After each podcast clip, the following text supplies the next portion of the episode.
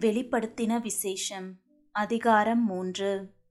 சர்தை சபையின் தூதனுக்கு நீ எழுத வேண்டியது என்னவெனில் தேவனுடைய ஏழு ஆவிகளையும் ஏழு நட்சத்திரங்களையும் உடையவர் சொல்லுகிறதாவது. உன் கிரியைகளை அறிந்திருக்கிறேன். நீ உயிருள்ளவன் என்று பெயர் கொண்டிருந்தும் செத்தவனாயிருக்கிறாய்.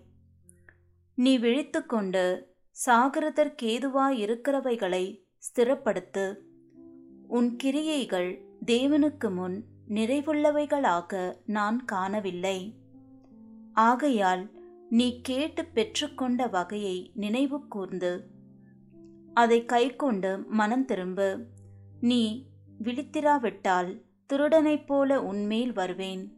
நான் உன்மேல் வரும் வேலையை அறியாதிருப்பாய். ஆனாலும் தங்கள் வஸ்திரங்களை அசூசிப்படுத்தாத சில பேர் சர்தையிலும் உனக்குண்டு. அவர்கள் பாத்திரவான்களானபடியால் வெண் வஸ்திரம் தரித்து என்னோடே கூட நடப்பார்கள். ஜெயம் கொள்ளுகிறவனெவனோ அவனுக்கு வெண் வஸ்திரம் தரிப்பிக்கப்படும்.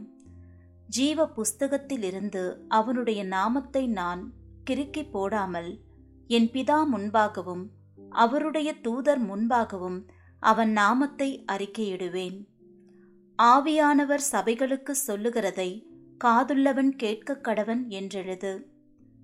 பிலதெல்பியா சபையின் தூதனுக்கு நீ எழுத வேண்டியது என்னவெனில் பரிசுத்தம் உள்ளவரும் சத்தியம் உள்ளவரும் தாவீதின் திறவுகோலை உடையவரும் ஒருவரும் பூட்டக்கூடாதபடிக்கு திறக்கிறவரும் ஒருவரும் திறக்கக்கூடாதபடிக்கு பூட்டுகிறவருமாயிருக்கிறவர் சொல்லுகிறதாவது.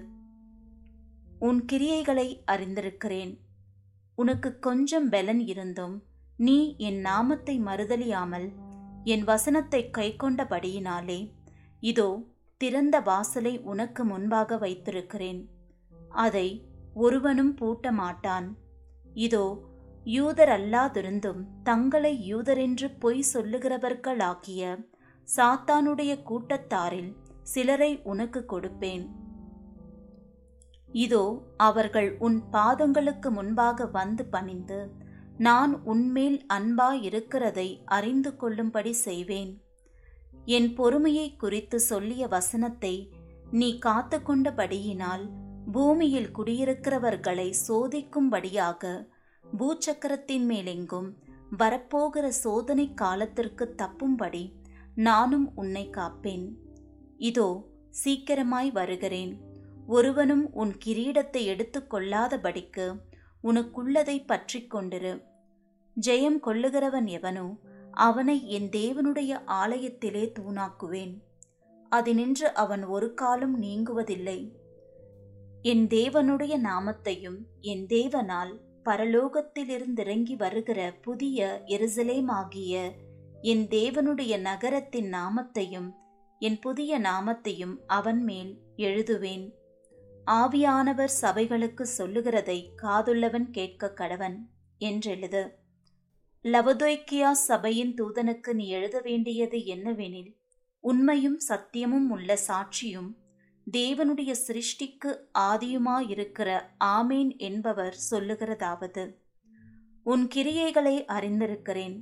நீ குளிரும் அல்ல அனலும் அல்ல. நீ குளிராயாவது அனலாயாவது இருந்தால் நலமாயிருக்கும். இப்படி நீ குளிருமின்றி அனலுமின்றி வெதுவெதுப்பாய் இருக்கிறபடியினால் உன்னை என் வாயில் நின்று வாந்தி பண்ணி போடுவேன்.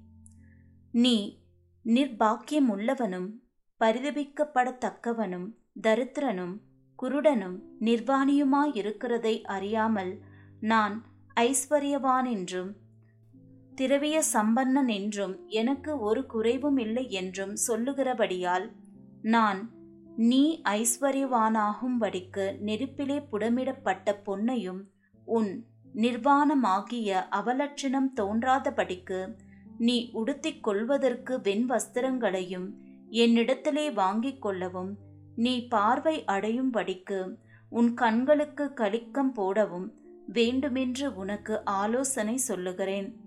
நான் நேசிக்கிறவர்கள் எவர்களோ அவர்களை கடிந்து கொண்டு சிற்றிக்கிறேன் ஆகையால் நீ ஜாக்கிரதையாயிருந்து மனம் திரும்பு. இதோ வாசற்படியிலே நின்று தட்டுகிறேன். ஒருவன் என் சத்தத்தை கேட்டு கதவை திறந்தால் அவனிடத்தில் நான் பிரவேசித்து அவனோடே போஜனம் பண்ணுவேன். அவனும் என்னோடே போஜனம் பண்ணுவான். நான் ஜெயம் கொண்டு என் பிதாவினுடைய சிங்காசனத்திலே அவரோடே கூட உட்கார்ந்தது போல ஜெயம் கொள்ளுகிறவனெவனோ அவனும் என்னுடைய சிங்காசனத்தில் என்னோடே கூட உட்காரும்படிக்கு அருள் செய்வேன்.